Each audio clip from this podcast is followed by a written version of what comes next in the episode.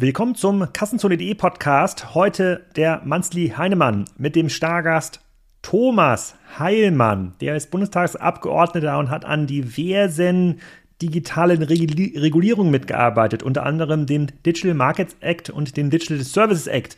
Das schauen wir uns mal ganz genau an, wie das funktioniert. Dieses Gespräch ist zustande gekommen, weil Florian Heinemann und ich in den letzten Folgen sehr oft über Temu in Shein gesprochen haben und gesagt haben, wie kann das eigentlich sein, dass solche Angebote in Europa überhaupt ankommen, müsste da nicht die Regulierung eingreifen. Und ich habe eine ganze Menge gelernt. Ich habe fast so viel gelernt wie letzte Woche auf der PACON in Berlin. Da hat der Florian Heinemann auch einen Live-Podcast aufgenommen mit dem Philipp Westermeier. Müsste auch schon live sein.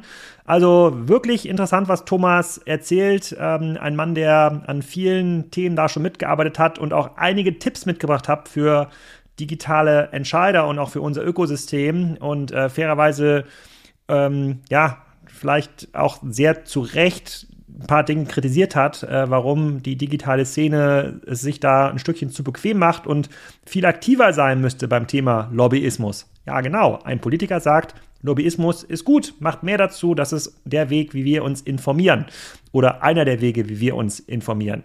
In die Details geht es da aber in dem Podcast. Ich hoffe, ihr habt auch so viel Spaß dabei, wie ich bei der Aufnahme hatte. Viel Spaß dabei. Thomas und Florian, herzlich willkommen zum Manzli Heinemann äh, Podcast. Wir beschäftigen uns weiter mit dem Thema digitale Plattform. Was passiert da eigentlich? Letztes Mal haben wir mit einem Logistikexperten gesprochen über Timu und Shein. Heute reden wir mit jemandem, der sich auskennt mit der Digitalregulierung, mit dem Thomas Heilmann. Der arbeitet auch im Bundestag oder für den Bundestag. Weiß ich gar nicht genau, wie man das ausdrückt. Aber am besten stellt er sich kurz mal selber vor und sagt, wer er ist und was er macht. Hallo, Thomas. Ja, erstmal vielen Dank für die Einladung. Ähm, ich bin äh, einer der wenigen echten Unternehmer, die jetzt äh, in der zweiten Legislaturperiode im Deutschen Bundestag sitzen und äh, beschäftige mich sehr stark mit äh, Klimapolitik und mit der Frage, wie modernisieren wir den Staat und eben als drittes Thema mit Digitalisierung. Und deswegen habe ich natürlich auch relativ viel mit Digitalregulierung zu tun und dazu ähm, ist ja heute das Gespräch gesucht. Ja, so Florian, du hast den Thomas jetzt ja hier äh, sozusagen vorgestellt und gesagt, der kennt sich aus. So, wo, wo, wie, wo kennt er sich denn am besten aus? Ich gebe, gebe das Wort mal hier an dich. Ja, genau. Ein wesentliches Thema, wir haben ja, wir haben ja über eine Reihe von Fragestellungen gesprochen. Ein Thema ist eben auch Regulierung. Ne? Das äh, zum einen äh, hat Thomas da natürlich einen, einen großen Erfahrungsschatz. Wie kommt es überhaupt zu Regulierung im Digitalbereich? Wer redet da überhaupt mit? Passiert das auf EU-Ebene? Passiert das auf, auf deutscher Ebene? Ich glaube, das ist, äh, das ist sicherlich ein äh, Thema, wo, wo wir drüber sprechen sollten. Dann ganz konkret ist das ganze Thema Digital Markets, Digital Services Act, äh, die ja auch sehr starke Relevanz haben werden im, im Handelsbereich, aber auch eben für, weil da eben auch Plattformen wie, wie Amazon und so weiter reguliert werden.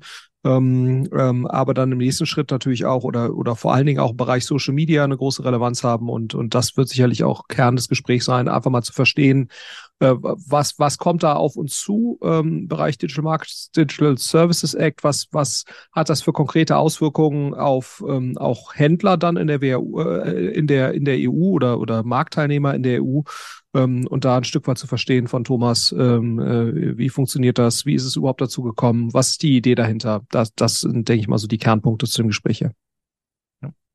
Wie kommen denn solche ähm, also fangen wir mal mit was ganz Grundlegendem an. So, wie funktioniert denn Regulierung äh, überhaupt? Wenn jetzt kommt, kann da jemand zu dir kommen oder kann da jemand äh, über seine Öffentlichkeitsabteilung ähm, eine, eine, Anfrage stellen und sagen, hey, wir fühlen uns hier von Google oder von Amazon oder von Apple ungerecht behandelt und dann schaut ihr euch das an oder schaut sich das irgendein Gremium mit der EU an? Es ist ehrlich gesagt ein bisschen zufällig, welche Themen wie aufkommen. Hat natürlich auch immer was mit einer Medienlage zu tun. Ähm, und da muss man sagen, der Deutsche Bundestag gilt ja nicht ganz so unrecht als relativ groß.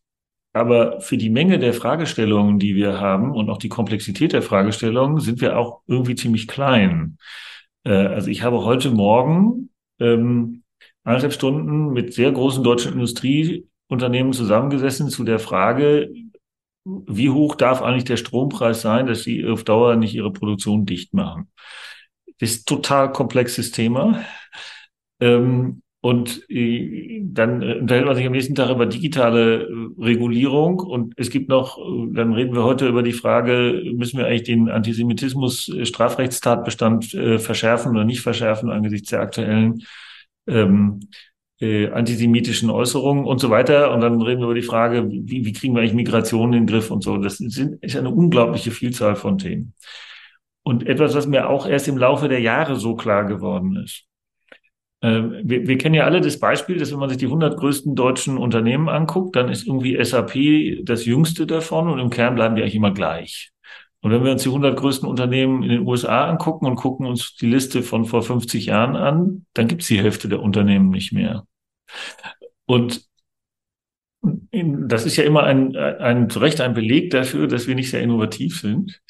Es ist aber auch ein Beleg dafür, wie wahnsinnig gut die deutsche Industrie ist, ihre Geschäftsmodelle weiterzuentwickeln und gleichzeitig die Regulierung zu, ähm, zu informieren oder neudeutsch zu educaten, was denn, worauf es denn jetzt so eigentlich ankommt.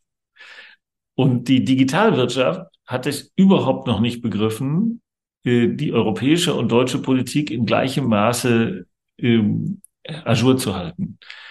Und das ist doppelt bedauerlich, weil die Digitalwirtschaft sich ja viel schneller verändert und viel schneller vor, äh, voranschreitet als sowas Langweiliges wie die Autoindustrie oder ähm, die Stahlindustrie oder die chemische Industrie. Die werden mir natürlich alle den Kopf abreißen, weil die sich natürlich weiterentwickeln.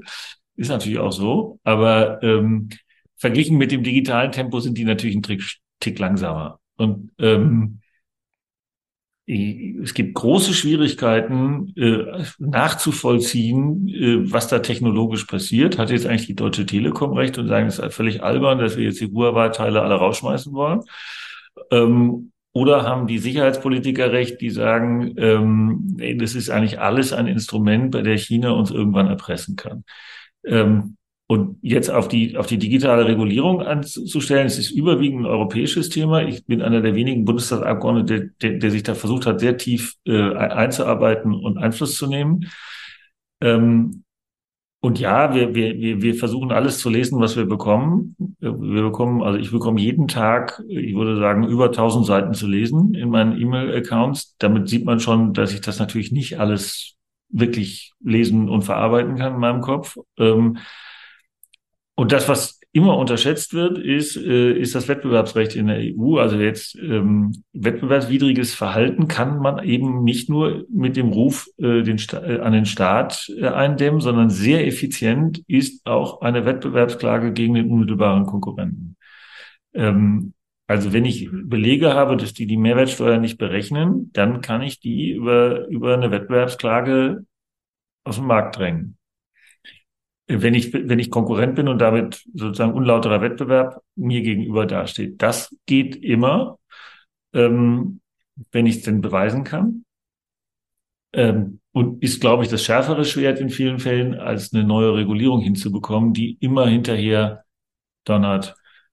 Jetzt habe ich so lange geredet, jetzt mache ich mal eine Pause. Aber, aber wir, kommen, wir kommen gleich nochmal zu den Digital Acts und, ähm, und äh, sozusagen zu den generellen Regelungen, die da in der EU jetzt ja auch geplant sind. Ähm, äh, aber nehmen wir mal das Thema Web, Wettbewerb, Wettbewerbsrecht. So angenommen, ich habe jetzt hier einen Konkurrenten erwischt dabei, dass er keine Mehrwertsteuer abführt oder sie nicht anzeigt oder, äh, oder, oder sonst was und kann das auch irgendwie belegen mit, keine Ahnung, Screenshots, äh, verschiedenen äh, Menschen, die das irgendwie schon mal gemacht haben und die können das alle irgendwie belegen, dann, dann, dann, an, an wen muss ich mich dann richten, wenn ich dann jetzt Zalando bin oder About You oder Piken Kloppenburg, um den dann also, dingfest zu machen?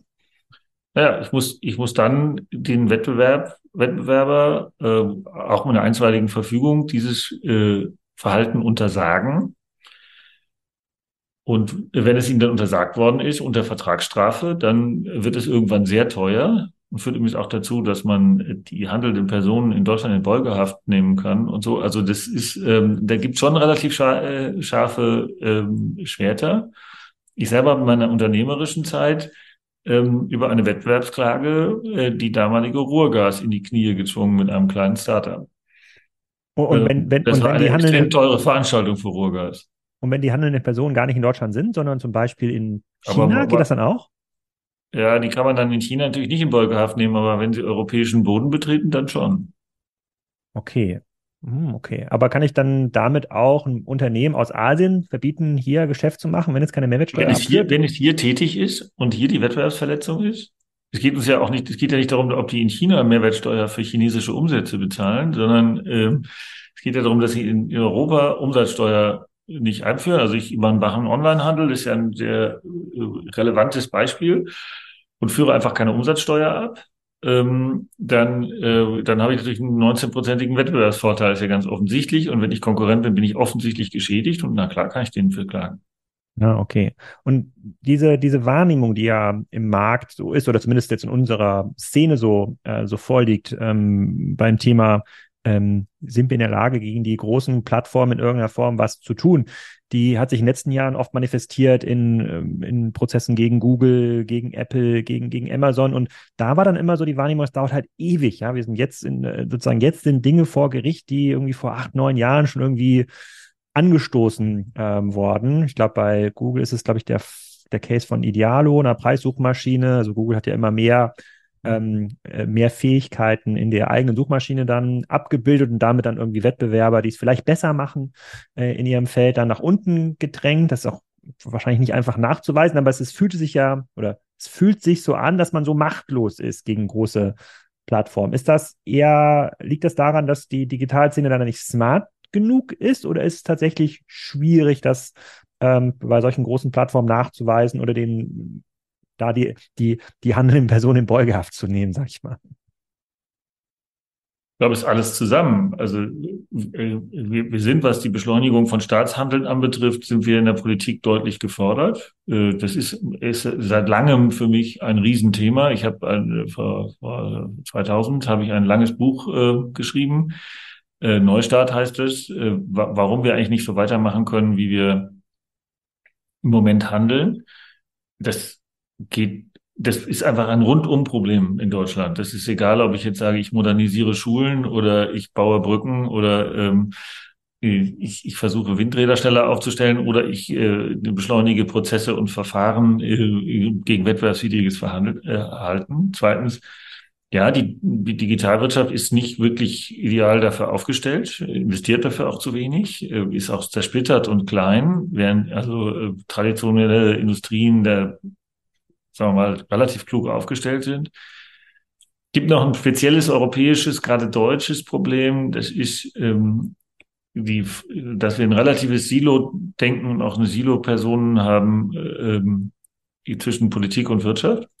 Was dazu führt, dass die Politik die Wirtschaft nicht versteht. Es wird ja auch oft vorgeworfen, leider nicht ganz zu Unrecht. Man muss eigentlich auch umgekehrt sagen, dass die Wirtschaft die Politik null versteht. Ähm, also so insgesamt, ja. Man, man steht da manchmal davor und denkt, also ja, ja, also die, die, die, die, die Vertreter der Unternehmen äh, hier in Berlin, die, die haben das natürlich verstanden. Aber wenn ich mit DAX-Vorständen rede, dann kriege ich zum Teil wirklich abenteuerliche Vorstellungen, wie die nicht glauben, wie Demokratie und Politik geht. Und ähm, ich habe da schon mal in einem Abendessen etwas äh, angesäuert gesagt, Leute, ihr, ihr seid so wie, als wenn ihr dem Bundestrainer bei einer Abwehrschwäche vorschlagt, doch einfach einen zusätzlichen Innenverteidiger aufzustellen und mit elf Feldspielern aufzulaufen. Und dann gucken die mich groß an, sagen, ja, das Problem, das, der Vorschlag würde doch eindeutig nützen. Also ich meine, natürlich habe ich eine bessere Abwehrleistung, wenn ich einen zusätzlichen Innenverteidiger aufstelle, ist doch unbestreitbar so. Dann sagen die, ja, das geht aber dann Spielregeln nicht. Ich sage, ja, was ihr jetzt vorschlagt, geht nach unserer Verfassung nicht. Und das ist ja auch eine Spielregel. Also gu guckt doch doch mal rein ins Grundgesetz. Ist nicht geheim. Und ähm, äh, also ich habe das natürlich ein bisschen zugespitzt formuliert, aber es ist wirklich zum Teil so, dass da wenig, wenig Verständnis gibt, wie das eigentlich funktioniert. Und damit meine ich gar nicht, ich meine, dass wir zehn Feldspieler im Fußball haben, ist ja auch keine objektiv wissenschaftlich hergeleitete Zahl, die sagt, das ist das optimale Fußballspiel, sondern es ist irgendwie historisch so entstanden und so ist in Politik auch vieles historisch so entstanden, kann man erklären, aber es ist vielleicht nicht ideal, aber es steht nun mal in der Verfassung und deswegen kommen wir da auch nicht so einfach, äh, können die Verfassung auch nicht so einfach ändern. Ja, und Thomas, das ist ja vielleicht auch nochmal ein ganz interessanter Aspekt auch, ne? weil du, du ähm, weil so in der Digitalwirtschaft wird ja häufig auch Lobbyismus abgetan als quasi das letzte Mittel der ewig gestrigen Langsamen, die dann sozusagen das so noch haben, um ihre Funde zu verteidigen. Ne? Das wird das auch so ein bisschen, und, und, du sagst ja schon, nee, nee, also klar kann das so eine Komponente haben, aber man darf eben auch sozusagen die Informations- gebende Komponente davon. Also gut gemachter Lobbyismus ist ja nicht nur Manipulation, sondern ist eben auch ein Informieren äh, über, über Sachverhalte wo es sich durch, durchaus, durchaus sehr stark auf einer, auf einer äh, inhaltlichen Informationsübergabeebene bewegt. Ne? Das ist, glaube ich, auch nochmal ganz wichtig. Ich finde, Interessensvertretung ist total wichtig. Und ähm, wir sind alle begeistert von, weiß ich nicht, äh, Fridays for Future oder so. Ähm, aber die haben ja nichts weiter gemacht, als die breite Öffentlichkeit und natürlich damit auch die Politik aufgeklärt über die Frage, äh, wie groß ist eigentlich das Problem der Erderwärmung? Und ähm, wie, wie stark sind die, äh, wirken die Monopole der großen amerikanischen IT-Unternehmen und welche schädlichen volkswirtschaftlichen Wirkungen hat es eigentlich? Zumal die ja ein Gegennarrativ erzählen, nicht? Also es ist ja nicht so, dass die nichts tun. Ähm, also da, würde ich eindeutig mehr investieren und das ist äh, das ist mehr als Lobbyismus, das ist die Partizipation an der äh, an der pluralistischen äh, äh, Debatte in einer Demokratie. Also würdest du erwarten, also wenn du jetzt, wenn du jetzt ähm, digitale Startups oder auch Grown-ups äh, beraten könntest heute, nicht nur in Deutschland, und Europa, dass man einen Teil des Budgets, was man vielleicht bisher für Marketing investiert hat, sollte durchaus, ob die, ob die Abteilung dann Lobbyismus heißt, ist erstmal egal, aber sollte durchaus in die Information der äh, äh, sozusagen der Regierung investiert werden, in den einzelnen Ländern auch. Ne? Es ist ja nicht nur Deutschland, es ist ja auch dann irgendwie Spanien, Frankreich, ähm, UK und möglicherweise auch ein, ein Office in, äh, in, in Brüssel ähm, sollte, das sollte auch angedacht sein. Also es macht schon Sinn. Es macht Sinn.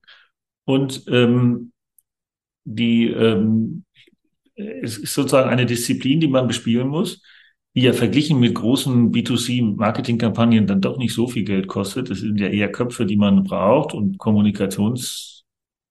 Also ich, ich sehe da keine Anzeigenkampagnen, ja, oder so. Ähm, das halte ich für ziemlich unsinnig. Aber die sehr sachliche Information, ähm, das spielt schon eine Riesenrolle. Das ist gar keine Frage. Wir machen ja systematisch Anhörungen, die, die Regierungen machen systematisch Anhörungen verstanden zu haben, wann und wo die sind, sich da einzuklinken und die richtigen Informationen zu geben. Es ist ein sehr wichtiges Feld ähm, und ist eindeutig in der, in der europäischen Digitalwirtschaft äh, noch nicht da, wo es hingehen muss.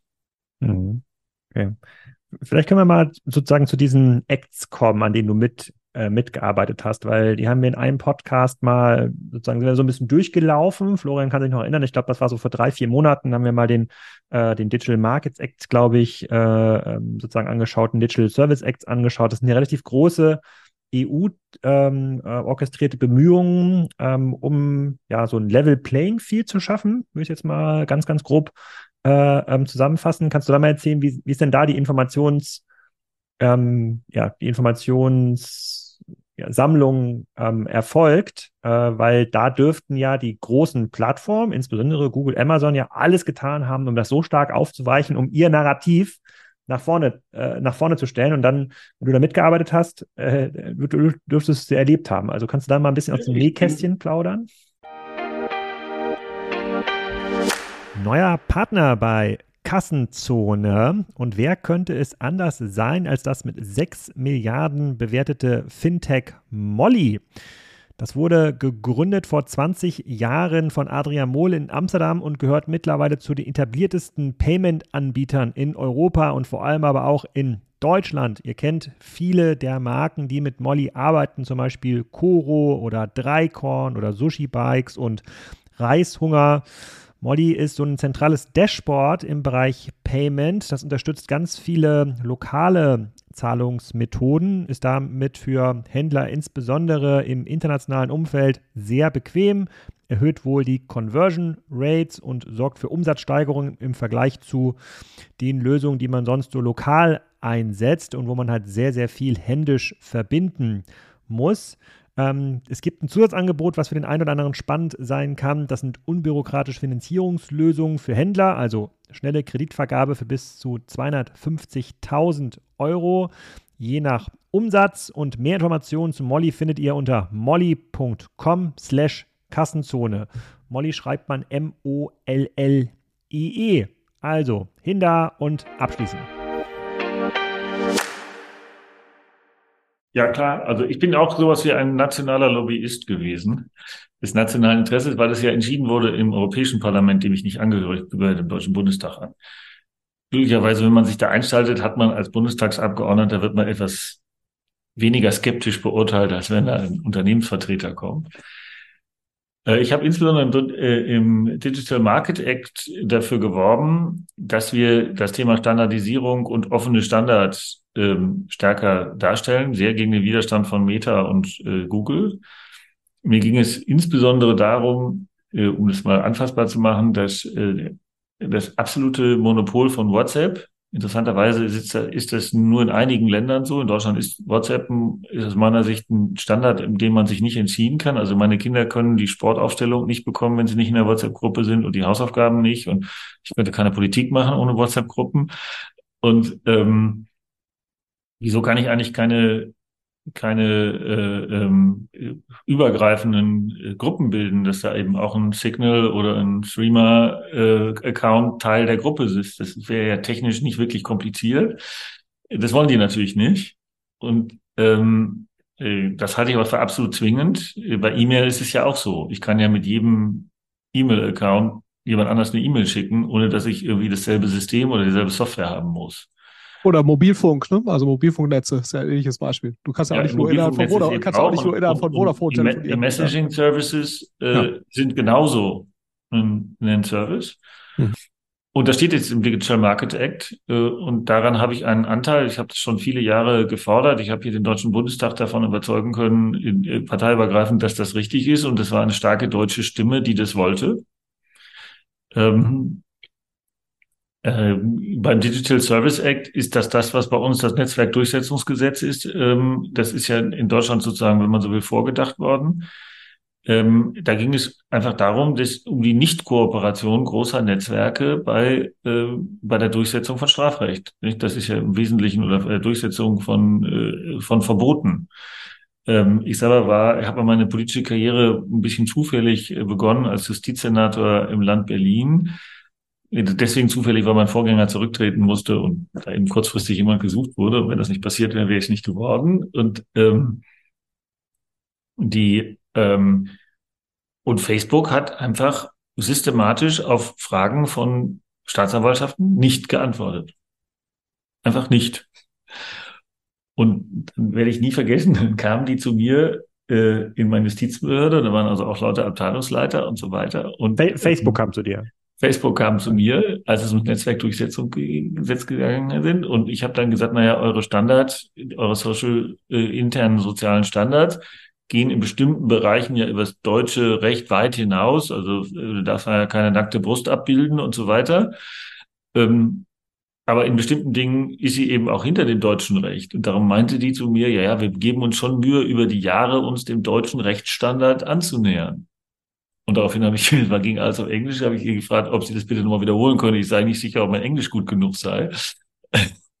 Dann wiederholte sie das. Und dann habe ich gesagt, äh, ob, das, ob sie eigentlich noch alle Tassen im Schrank hätte. Ja? Also was deutsches Recht sei, das würden die Parlamenten frei gewählte Abgeordnete übrigens auch in Amerika festlegen. Und Facebook hätte sich gefälligst daran zu halten. Und zwar von Tag eins und nicht zu überlegen, dass wir es wäre so, als wenn wir Tempo 50 anordnen und ich dann dem Polizisten freundlich sage, ich bin Tempo 80 gefahren ich bin auch bereit, in den nächsten Jahren mich dem Regelung irgendwie anzunähern. Ja, ich meine, das, das hat irgendwie mit Rechtsstaat einfach gar nichts zu tun.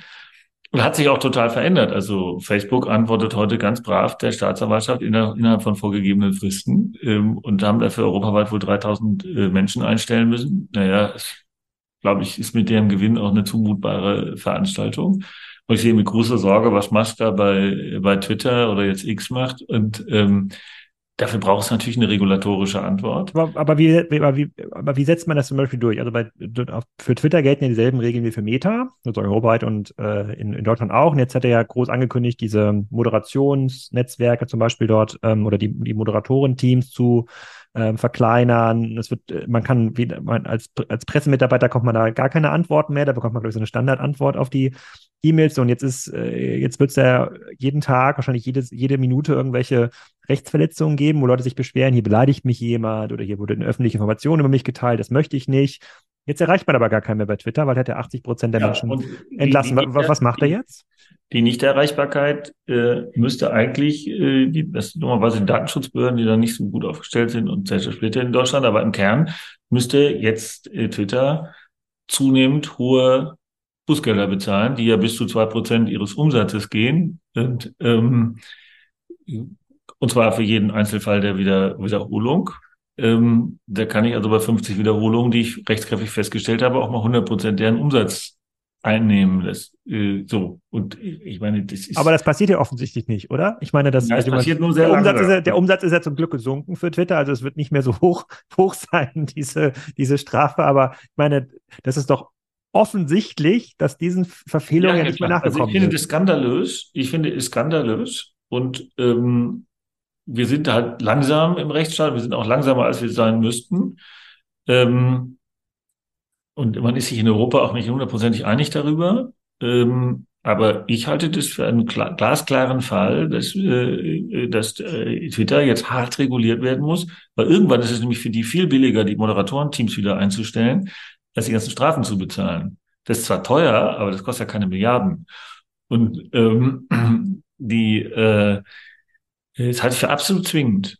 Ja, die, also die ähm, Social Media hat ja eine ganze Reihe von positiven Wirkungen in der Welt, will ich jetzt auch nicht leugnen, aber diese, diese Blasen, die dabei entstehen, die, diese, diese inhaltlichen Selbstbestätigungsblasen und die, die Rechtswidrigkeit, die da zugelassen wird, das geht einfach nicht. Das Aber- nicht.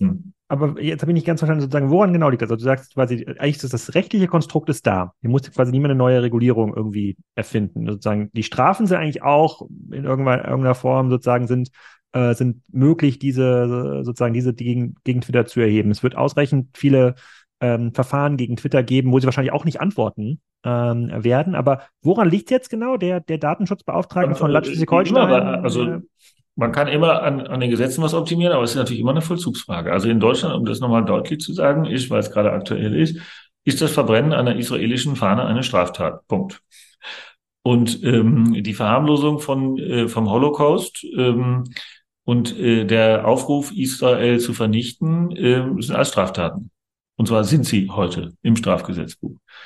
Äh, wir haben aber große Schwierigkeiten, die, die, diese klare Grundhaltung ähm, der deutschen Rechtsordnung überall durchzusetzen. Ähm, das ist im Rechtsstaat so. Der Rechtsstaat nimmt hin, dass wir eben keine hundertprozentige Sicherheit gewähren und nicht hinter jeden Bürger einen Polizisten stellen. Das wollen wir auch nicht, weil wir wollen kein Polizeistaat sein. Das gesagt haben, ist die, ist die Durchsetzung, kann man sich Sorgen machen. Und ähm, schämt man sich auch gerade als Deutscher dafür, dass das eigentlich so ein großes Problem ist. Ähm, und so ist das jetzt bei der Frage der Durchsetzung von des Netzwerkdurchsetzungsgesetzes auf deutscher Ebene und des Digital Service Acts in Europa. Ähm, ist ein Problem. Ich, gibt nicht so eine sehr zersplitterte Zuständigkeit, was ein Teil des Problems ist. Und ich bin sehr sicher, dass die Bundesinnenministerin das nicht hoch auf ihrem Zettel hat. Hm, aber was kann man, was kann man denn da machen? Also, jetzt sagst Ja, du jetzt, die- die- die die- Durchsetzung voran. aber wir, wir, wir also, Also, wir wenn- sind eine Aufmerksamkeitsgesellschaft. Das heißt, da, wenn es Aufmerksamkeit auf die Nichtdurchsetzung gibt, dann äh, passiert da auch mehr. Hm. Florian hat sich entmutet. also ich, ich war ja mal, ich war ja mal in meinem, meinem Unternehmerleben, war ich einer der ersten Investoren bei Facebook, 2006 oder so. Aber ich gehe ja heute zu den, also schon lange, viele Jahre zu den härtesten Kritikern. Ich finde es skandalös, wie rechtswidrig die sich zum Teil verhalten haben und ähm, ich rufe ständig dazu auf, dass wir da härter durchgreifen. Aber wenn jetzt, wenn jetzt die ein oder anderen hier Zuhörer, und dann kann, gebe ich Florian das Wort, sa sagen, wenn sogar der Thomas dazu aufruft, der sitzt ja im Bundestag und nichts passiert, was soll Ja, ich denn als, als, was soll ich denn als kleiner Florian oder als kleiner Alex überhaupt machen? Also ihr, ihr seid genauso Teil der Aufmerksamkeitsspirale äh, Spirale, äh, wie ich auch. Und ich sitze eben in der Legislative, nicht in der Exekutive. Hm. Und die Umsetzung ist immer Sache der Exekutive deswegen. Und ich sitze leider in der Opposition und schon äh, Müntefering hat sehr zu Recht festgestellt, dass das Mist ist. Und ähm, deswegen ist natürlich der Aufruf äh, weniger wertvoll.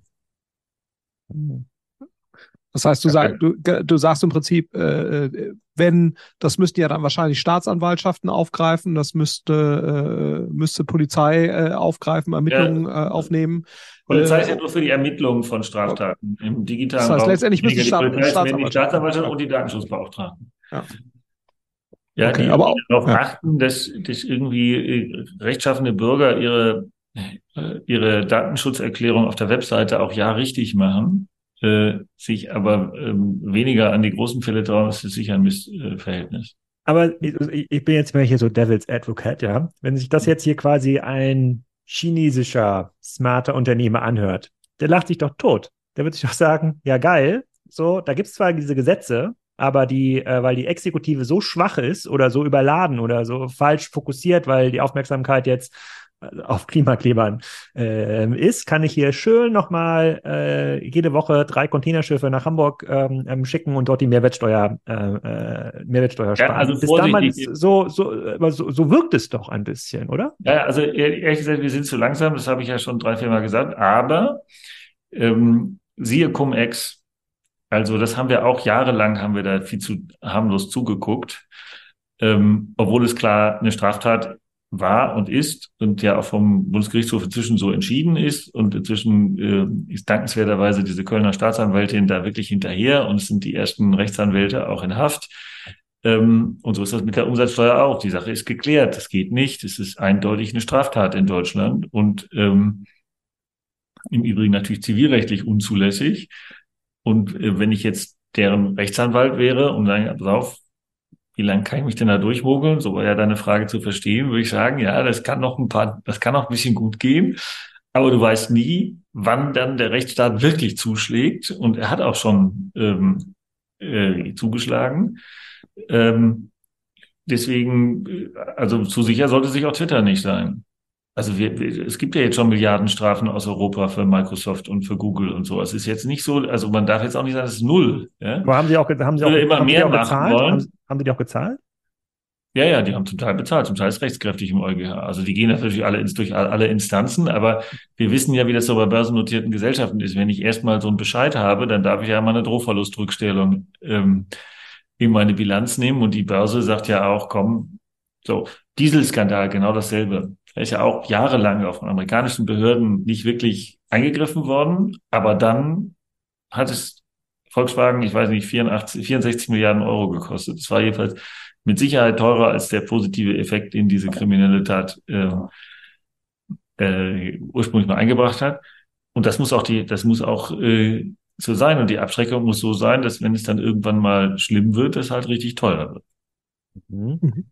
Aber das, das heißt also, Ratschlag ist ja im Prinzip, äh, wenn, wenn man sowas sieht, auch äh, im, im Digitalbereich, egal ob es jetzt diese Twitter-Thematik ist oder die Mehrwertsteuer-Thematik, von der wir gerade gesprochen haben, häufig deckt die Reg bestehende Regulierung das schon ab. Man muss im Prinzip Aufmerksamkeit, äh, man muss Education betreiben gegenüber Abgeordneten, die idealerweise nicht in der Opposition sitzen. Das haben wir schon, mhm. das haben wir jetzt gerade gelernt. Und äh, man muss im Prinzip die Aufmerksamkeitsökonomie für sich nutzen, auf diese Anliegen äh, hinweisen. Genau. Ja, und da Aufmerksamkeitsökonomie muss man ja sagen, das kann die Digitalwirtschaft ja, ja, ja eigentlich ganz gut. Aber ja. ich möchte, ich möchte das mal ein bisschen. Ich ist möchte, auch room for improvement. Ich möchte das mal ein bisschen operationalisieren, weil äh, ähm, das ist ja, ähm, das, was du ja sagst, bedeutet ja im Grunde genommen, wir, wir haben ja, der Julian, der bereitet hier unseren Podcast immer vor. Der hat uns hier, Florian und mir im Vorfeld ein Dokument, 23 Seiten, wenn man es ausdruckt, ähm, geschickt, wo äh, da, da stehen diese ganzen Acts zum Beispiel drin, was geht, was geht nicht, diese Rechtsfälle auch, die du beschrieben hast, wo, wo musste irgendwie Google Milliarden zahlen.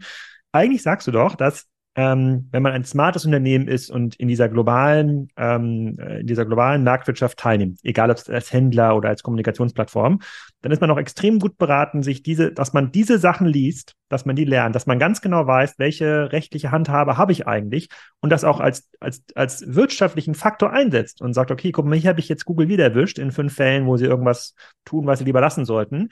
Da äh, frage ich mal die Staatsanwältin, mit der ich einen Kontakt aufgebaut habe, weil ich da investiert habe, dass sie da mal, äh, dass sie da mal entsprechend ähm, reinschaut. Und übermorgen schaue ich mir das an, was Twitter macht. Und den Tag danach schaue ich mir ganz genau an, was diese 20 Händler bei, äh, bei Timo und Shein machen, die ich hier schon mal erwischt habe. Und das tatsächlich als Wirtschaftsfaktor sehe und mich, ich darf mich eigentlich nicht drauf verlassen, dass es die, dass diese Art von Aufmerksamkeit über irgendein ähm, anonymes Verfahren so an dich rankommt und ihr euch darum kümmert, sondern ich muss das als, als Wirtschaftsfaktor betrachten. Das ist ein Asset, was ich genauso nutzen muss wie die LinkedIn, ähm, die LinkedIn ähm, Banner-Kampagne, ja, oder, oder mein, mein, mein, mein Recruitment-Tool. Das ist ja, was du, du, du ja, schreibst. Genau. Das, ich, ich muss Teil, das muss Teil meiner Unternehmensführung sein die verfolgen, also wir, wir sind, wir sind in einem, einer, einer Gesellschaftsordnung, bei der die individuellen Interessen auch von den Individuen wahrzunehmen sind.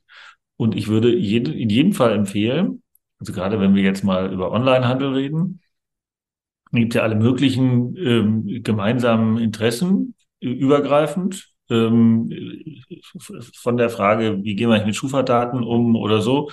Äh, und da ist die Frage, welche wettbewerbswidrigen Handlungen gibt es und wen muss ich eigentlich wie systematisch informieren? Auch, auch die Frage, wie mache ich eigentlich eine Strafanzeige? Was also habe ich eigentlich verstanden, was der Staatsanwalt braucht, damit er handeln kann? Das ist ja, ja nichts, was ich, aber, wenn aber, ich Jura studiert habe und ich verstanden habe, wie eine Staatsanwaltschaft funktioniert, weiß ich das ja gar nicht so aber, ganz genau. Also das, das, das heißt, da muss ich systematisch Know-how aufbauen, dass ich auch sozusagen intern ein, ein Meldeportal mache für jeden Mitarbeiter und da die richtigen Rückfragen stelle und sage, guck dir bitte das an und beobachte das und davon brauchst du einen Screenshot und so weiter, damit es sozusagen nachweisbar ist. Ähm, also kann man, man systematisch Know-how aufbauen und auch systematisch darstellen, um zu sagen, jetzt nehmen wir mal wieder Google, Suchmaschine, diskriminieren zu dokumentieren und an die richtige Stelle zu bringen. Aber weil, weil das gerade ein aktueller Fall ist, den wir gerade gesehen haben, wir haben ja jetzt das Thema Elterngeldstreichung, da haben wir da ähm, Lea Kramer und ähm, allen voran da Verena Pauster ja auch ganz stark dafür geworben, dass das wieder zurückgenommen wird, waren jetzt ja gerade mit ihrer Anhörung im Bundestag. Da würdest du sagen, im Grunde genommen, das, was wir da irgendwie Politik und Teil der Aufmerksamkeitsökonomie wahrnehmen, da sagst du, das ist eigentlich Teil moderner Unternehmensführung. Ja? Wenn es, ja. wenn, wenn es für Salando ein wichtiges Thema ist, dass asiatische Plattform die Mehrwertsteuer äh, nicht zahlt, dann müssten die eigentlich genau die gleiche Kampagne haben wie äh, Verena Pauster und müssten auch damit in den Bundestag oder zumindest den exekutiven Stellen ähm, dieses Wissen zukommen lassen, weil ohne dieses Wissen, ohne diese Screenshots, ohne diese Beweise kann ja die Staatsanwaltschaft Schwerin mhm. auch nichts machen, wenn sie einen Container kontrolliert.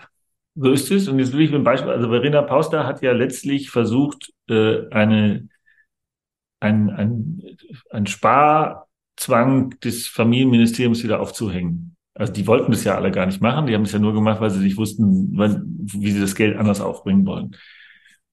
Und da wird es wahrscheinlich nicht reichen. Ich glaube nicht, dass die Ampel ähm, äh, die, diesen, die, diese Elterngeldentscheidung zurücknimmt.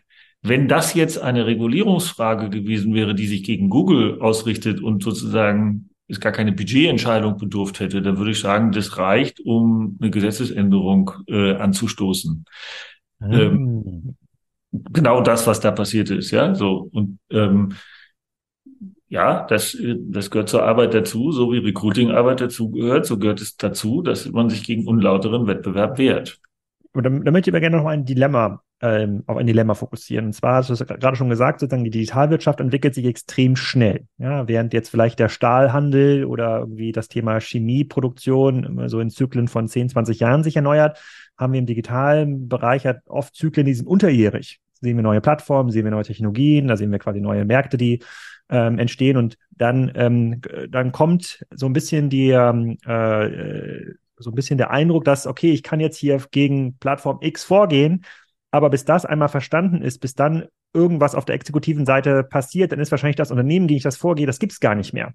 Ja, und in China zum Beispiel oder in Vietnam. So, und dann ist das, läuft das alles komplett ins Leere. Und bevor ich diesen Aufwand tue, ja, gucke ich lieber, dass mein eigenes Business in den, in den Griff äh, bekomme. Das ist gegen die großen Plattformen schon extrem schwierig, aber gegen die sozusagen diesen sehr, sehr schnellen Zyklus, ähm, da, da sozusagen laufen ja auch unsere Systeme konträr dagegen, weil es ja sehr lange dauert, bis diese Entscheidungsfindung sowohl auf der Legislative äh, weiß ich gar nicht. Aber wenn, ich einmal verstanden, wenn, wenn ich einmal als, als Exekutive verstanden habe, dass gegen die Plattform das und das, wenn es vorliegt, wie ich da vorgehe und ich einmal eine höchstrichterliche Entscheidung habe, also eingeübt bin und irgendwie alles verstanden habe, was die machen. Ja, das ist ja schon im tatsächlichen irgendwie für viele böhmische Dörfer. Und da kommt jetzt die Nachahmerplattform, die letztlich dasselbe macht, nur mit einem neuen Namen und einem neuen Sitz dann wird es viel, viel schneller gehen. Ähm, es ist wie Iron Dome und die Israelis. Also das, ähm, das hat halt eine hohe Wirkungskraft. Ähm, hm. die, die, Hamas hat 3000 Raketen äh, innerhalb von, und von vier Stunden geschickt und die haben trotzdem immer noch 95 Prozent runtergeholt. Und wenn die das nicht gemacht hätten, sähe es in Israel heute noch, noch mal viel schlimmer aus. Ah, ähm, mhm. Also ja, und man sollte sich überlegen, das ist auch eine Frage an die VCs, könnte man Florian stellen, ob die nicht auch sowas finanzieren und sagen, wir machen mal eine Wettbewerbsbeobachtungsstelle, die das Know-how hat, sozusagen als Selbstverteidigungsaktion äh, der, der Digitalwirtschaft, ähm, die das Know-how hat, die, die Juristen haben, die es technisch verstehen und die auch verstehen, wie die Institutionen funktionieren. Ähm, ja, Flo, ja, Florian, warum machst du das denn nicht? Wie die, ähm, also die, die, die brauchen ja jetzt keine Milliardenbeträge. Ja, ja. ja du, hast, du hast total recht. Also es würde, würde sehr viel Sinn machen. Es ist leider eben so, dass äh, äh, ja, VCs ähnlich schlecht koordiniert sind äh, als sozusagen Subbubble zur Digitalwirtschaft, wie die Digitalwirtschaft sozusagen im Startup-Bereich. Es gibt ja schon äh, sozusagen jetzt alles rund um äh, äh, Telekom und so weiter, die sind ja schon gut organisiert. United Internet ist zumindest meine Wahrnehmung, aber jetzt im, im Startup-Bereich sind wir da natürlich noch etwas hinten dran. Ähm, der Startup-Verband ist. Anders sein. Man ja, muss ja, der Onlinehandel muss sich organisieren. Ja. Und im Übrigen wäre das nach meinem Verständnis für die Kapitalgeber auch insofern interessant, weil sie sich darüber dann auch mal informieren können, welche unlauteren Methoden es eigentlich gegen welches Geschäftsmodell gibt ähm, und wie, wie erfolgreich man sich dagegen wehren kann, was ja eigentlich eine Investitionsentscheidung auch, wenn man es vorher weiß, ähm, auch besser beurteilen lässt. Und wie gesagt, Absolut. sind gar nicht so hoch. Also wir reden jetzt, also ich, eine Organisation, die, die, die, die da, sagen wir mal, in Deutschland zehn Leute hätte oder sowas, ähm, die sicher ein bisschen höher qualifiziert sind, also wir reden jetzt nicht über zehn Sekretärinnen, dann ähm, das ist ja jetzt kein Betrag, wo man sagt, das ist jetzt irgendwie jenseits von Gut und Böse. Mhm. Nee, macht, macht 100 Prozent Sinn, Thomas. Ähm, vielleicht nochmal zur, zur Frage, kannst du nochmal, äh, weil der Digital Markets Act beschreibt ja oder, oder reguliert ja nach meinem Verständnis schon sehr stark in das, was oder in die Sphäre rein, die die Händler jetzt eins zu eins betrifft. Kannst, kannst du da vielleicht nochmal so ein bisschen sagen, was, was gemeint ist mit diesem Level Playing Field und, und äh, was da geschaffen werden soll und, und äh, was sozusagen Händler oder äh, was vielleicht auch die Kerninhalte sind, ne? Weil meine Wahrnehmung ist schon, dass zwar viele jetzt diese Begriffe schon mal gehört haben, aber quasi die, die Idee dahinter, äh, das ist jetzt noch nicht so breit auf der Agenda. Ja, zumindest nicht bei uns im, im, im, im operativen Bereich zumindest. Im, Im Kern sollte der Digital Market Act, äh, die ja sehr versplitterte und europäisch auch widersprüchliche ähm, Regulierung, was darf ich eigentlich und was darf ich nicht, vereinheitlichen und in sicher in bestimmten Punkten auch äh, verschärfen.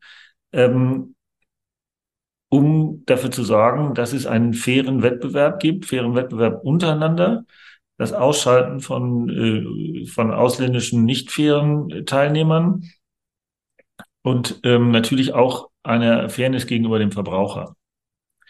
Ähm, und das ist natürlich schneidend, also äh, äh, überschneidet sich. Wenn ich jetzt mal ganz kurz auf mein, mein Beispiel mit WhatsApp eingehen darf, ist das jetzt eigentlich eine Regulierung zwischen den Messenger-Diensten oder ist es eine Regulierung zugunsten der Verbraucher, dass sie nicht auf WhatsApp äh, angewiesen sind und die sozusagen sich auch an Kommunikation beteiligen können, ohne dass sie ihre Daten an, äh, an Meta, also an WhatsApp und damit an Meta geben könnten. Und die, ähm, das ist sozusagen der wesentliche Zweck. Und man kann jetzt nur ähm, äh, allen Unternehmen raten, also mindestens mal den ziemlich guten Wikipedia-Artikel dazu zu lesen. Das kostet auch nichts, da steht das schon relativ gut drin.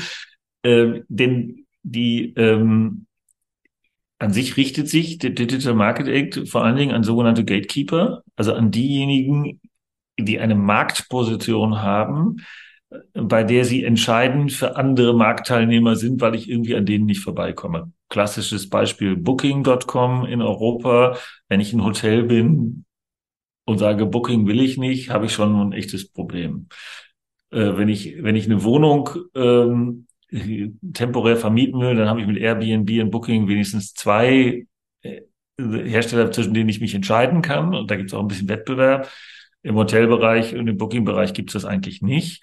Ähm, und die, ähm, äh, die, äh, also das, das ist sozusagen die, ähm, das, das Wesentliche, was, was die, der Digital Market Act ähm, äh, regelt. Ich finde das zum Beispiel bei, um jetzt mal einen anderen äh, Großkonzern zu nehmen, bei Amazon, also was Amazon da so zum Teil macht, ähm, ist ziemlich ziemlich interessant, sagen wir mal so. Ich wusste zum Beispiel gar nicht, bei meinem eigenen Buch habe ich das festgestellt, dass Amazon eben, wenn ein Buch besonders gut läuft, es dann sozusagen nicht äh, dem, dem Buchhändler lässt, dem, dem Verlag lässt, sondern sich selber äh, on Stock nimmt, um die Marge zu bekommen, die eines Buchhandlers. Und beim Longtail lassen sie es die anderen machen. aber da Sie das so intransparent machen, zählen Sie zum Beispiel bei der Frage der Bestsellerlisten nicht mit. Und wenn du jetzt ein Buch hast, das sich sehr gut verkauft und du das Pech hast, dass Google da sehr viel Bücher an Stock nimmt, dann bist du plötzlich deswegen in der Bestsellerliste nicht oben oder unten. Am, Amazon meinst du? Amazon nimmt sich in Stock. Amazon nimmt sich in Stock, meinst du? Weil ja, Amazon. Gesagt, Entschuldigung. gesagt, okay. Ich, ja, da, da habe ich versprochen, Amazon. Und ähm, das ist jetzt, das ist jetzt ja nur so ein Beispiel, dass es eine ganze Reihe von Themen gibt, die ähm, bei denen man äh, bei der Amazon eine ganz klare Gatekeeper, äh, Gatekeeper-Funktion hat. Und ich glaube, die deutschen äh, Händler jetzt so in der Größenordnung von Zalando haben halt die Sorge, dass sie da auch unter die Gatekeeper-Regelung äh, fallen, obwohl sie natürlich nicht, nicht ein Bruchteil so mächtig sind wie, ähm, wie Amazon. Mhm. Und das, ich empfehle das deswegen, äh, dass sich alle damit beschäftigen, weil man, ich, man könnte ja auch so eine Art Amazon-Gewerkschaft gründen, und zwar jetzt nicht für die Menschen, die da arbeiten, sondern äh, für die, die an deren Marktplatz teilnehmen. Ja, weil man gemeinsam halt immer stärker ist. Das ähm, stimmt. Aber da kann ich mir ein Beispiel zu geben, weil ich habe ähm, ich hab mit vielen dieser Händler, ich, da kann ich mir ein Beispiel zu geben, ich habe mit vielen dieser Händler zu tun. Ich habe auch mal eine Agentur gegründet, die äh, vielen dieser Händlern und Herstellern hilft. Und die haben aber immer Angst vor äh, der Kartellbehörde, weil natürlich ähm, viele Unternehmen sozusagen aus der gleichen Industrie da auch immer äh, teilnehmen. Die reden ja schon mal ungern untereinander, teilen ungern Daten. Und die sagen dann immer, das geht ganz schnell, äh, die haben immer Angst vom Kartellrecht, wenn man über solche äh, Organisationen äh, nachdenkt. Sagst du, das ist äh, zu kurz gedacht oder das ist unberechtigt? Also es gibt auch eine, gibt auch eine Marktabsprache, äh, die unzulässig ist, kartellrechtlich, auch zwischen kleineren Teilnehmern. Aber wenn ich jetzt sozusagen die Beobachtungsstelle für den fairen Wettbewerb der Amazon gründe als gemeinnützigen Verein oder lass mal gemeinnützig weg als EV, ich würde sagen, ist möglich schon zwei gute Geschäftsmodelle, in die Florian investieren äh, kann. Erstmal die Amazon-Betroffenen und diese so, das ist ja, ist ja auch oft ein Schutz sozusagen, dass ich, ähm, dass ich das sozusagen an den Dritten auslagere, so dass ich mich gar nicht unmittelbar als als Händler in die Amazon-Konfliktlage hineinbringe, so ohne weiteres, weil ähm, ähm, ich das mal schön diesen EV machen lasse und nicht so deutlich mache, dass ich äh, das und wie ich ihn äh, füttere. Dann, dann vielleicht noch mal eine letzte Frage von mein, äh, an meiner Stelle. Du bist ja quasi zeitlich heute hier ein bisschen äh, sozusagen die Mitte. Du musst ja gleich echte Arbeit machen in der Regierung. Ähm, so. Nicht in der Regierung, aber im Parlament. Parlament, Parlament. Äh, du, äh, du, du sagst, also du sagst quasi diese Wahrnehmung, die es gibt, dass man, dass einem so ein bisschen die Hände gebunden sind, dass die großen Plattformen immer gewinnen, dass die eigentlich einen unfairen Wettbewerbsvorteil haben, die ist so nicht korrekt. Man muss da sein Glück so ein bisschen in die eigene Hand nehmen und auch dann die Werkzeuge, die es gibt, auch nutzen. Aber die nutzt kein anderer für mich. Also ich muss die schon selber verstehen. Ich muss dich schon informieren oder denjenigen, den ich glaube, informieren ähm, äh, ähm, ähm zu müssen, weil die anderen großen Plattformen machen es genauso. Also Google, äh, Meta und Co. haben natürlich auch äh, eine große Organisation, die sich darum kümmert, dass ähm, euch die richtigen Daten angereicht werden. So ist es. Also ich finde, die Digitalwirtschaft sollte ihre, ihr Schicksal da auch in die eigene Hand nehmen. Denn, denn sie, hat, sie haben eine große Sympathie, ähm, so ist ja nicht. Also jetzt mal unabhängig von, von meiner Partei, der CDU, wenn ich jetzt zu FDP, Grünen oder SPD gehe und sage, wir sind Opfer von Amazon und wir sind hier deutsche Unternehmen, die in dieser und jeder Weise leiden, dann ist sozusagen der Instinkt immer bei David und nicht bei Goliath. Und äh, das gilt auch für die konkurrierenden Parteien von uns. Mhm. Ähm, das Wissen darum äh, ist relativ äh, gering und ähm, die erschrecken auch vor der Dynamik. Ich habe ich, ich hab so vor vier, fünf Jahren habe ich mal eine längere Diskussion im Digitalausschuss äh, mit den politischen Konkurrenten gehabt. Und dann habe ich den Satz gesagt, also Digitalisierung steht erst am Anfang ihres Prozesses. Das ist wie, bei der Industrialisierung. Wir sind vielleicht im Jahr 1890 der Industrialisierung oder so. Ähm, da kommt noch viel. Da haben die mich alle angeguckt und haben gesagt, wie? Also ich was denn noch? Ich tue schon digital, ich nutze doch schon E-Mail und lauter Social Media Kram und so weiter. Und was soll denn da jetzt noch kommen? Hm. Und ähm, dann habe ich mit denselben Leuten in, neulich zusammengesessen und habe gesagt, naja, könnt ich noch an meinen Satz erinnern, euer, euer Unverständnis darüber. Und jetzt gibt's ChatGPT, das ihr doch alle irgendwie als große Herausforderung. Sie ist doch genau das, was ich gesagt habe. Es kommen neue Dinge, die uns vor ganz neue Herausforderungen. Und wenn ich wüsste, was genau kommt und was sich durchsetzt, dann wäre ich Multimilliardär, weil dann müsste ich ja nur, dann wüsste ich ja, was sich durchsetzt vorher, dann wäre es ja sehr einfach als Investor da äh, äh, reinzugehen. Und äh, das macht die Sache, also so eine gewisse Scheu. Aber am Ende des Tages ist, war bei allen Entwicklungen der Menschheit so, Leute haben sich dann zusammengetan und haben gesagt, jetzt machen wir was zusammen. Und äh, das muss man auch als Betroffener machen. Man kann da nicht warten, dass irgendein ein ganz kluger, weiser Obrigkeitsmann oder Frau da steht und das alles durchschaut und dann die richtigen Schlüsse zieht. So wird es nicht werden. Mhm. Wo willst du noch eine Spannend. Abschlussfrage stellen? Also ich glaube, ich glaube, dass äh, nur nur eine Abschlussbemerkung, aber ich finde, wir haben, äh, also ich zumindest habe eine, eine Menge mitgenommen äh, an, an konkreten Handlungs äh, sozusagen Leitlinien, auch für uns, ne, dass auch die VC-Wirtschaft sich jetzt natürlich drüber mokieren kann, dass die Digitalwirtschaft dazu wenig tut, aber wir müssen das letztendlich für uns genauso äh, sehen und das äh, äh, und dass Lobbyismus per se nicht was Schlechtes ist, sondern äh, auf jeden Fall auch eine gute Komponente hat und dass es schon viele scharfe Schwerter gibt im Bereich äh, sozusagen der Rechtsprechung, die man auch jetzt schon nutzen kann. Also es macht auf jeden Fall Sinn, sich da zu informieren und äh, ja, ich hoffe, es war spannend für, für die Hörer. Ja, ich hoffe, wir können noch eine zweite Folge machen. Ich habe hier noch eine ganz lange Liste von Fragen. Ähm, vielleicht können wir beim nächsten Sehr Folge mal anfangen. Einfach mal, wir, wir lesen einfach mal fünf E-Mails vor, die ich äh, sozusagen ich an einem random Tag erreichen und mal so ein bisschen, wie wirst du angesprochen und was liegt, was ist daran falsch? Weil irgendwie ein Anhang mit 300 Seiten, der bringt dich wahrscheinlich jetzt auch nicht wieder weiter in deinem täglichen, äh, in deinem täglichen ähm, ähm, Betrieb. Das wird den Leuten, glaube ich, schon ein bisschen helfen äh, und zu verstehen, dass es da, das ist gar kein Hexenwerk, sondern man muss sich einfach mal drum kümmern. Ähm, ja, Thomas. Und ein interdisziplinäres Team schaffen, die, also sozusagen sowohl die, die Politik verstehen, die, die Recht verstehen und äh, äh, aber eben die auch Handel verstehen und ähm, sozusagen die Praxis und die Technik dahinter verstehen. Das war's. Nächste Woche geht's weiter mit einem Podcast, den ich gestern aufgenommen habe, und zwar mit Udo Kieslich. Wir haben ein E-Food Mark Update gemacht, live in Berlin. Und heute muss ich schon wieder moderieren auf der Seamless-Konferenz. In diesem Rahmen haben wir das nämlich aufgenommen. Und vielleicht sehe ich ja den einen oder anderen heute noch. Schaut einfach vorbei am Spriker-Stand. Da dürfte ich nach meiner Moderation auf der Hauptbühne sein und äh, freue mich, euch bei Kaffee und Kuchen begrüßen zu dürfen. Und ihr könnt auch noch teilnehmen an der Verlosung für die Garmin Phoenix 6. Die haben wir während des Bergzeigt Podcast ähm, angekündigt, ähm, wenn man eine Bewertung schreibt bei iTunes oder bei Spotify zum Kassenzone Podcast, dann lese ich mir das durch und verlose dann ähm, den Gewinner unter den Bewertungen Schreibern. Sagt man das so? Weiß ich nicht genau. Werde ich aber rausfinden bis nächste Woche. Tschüss.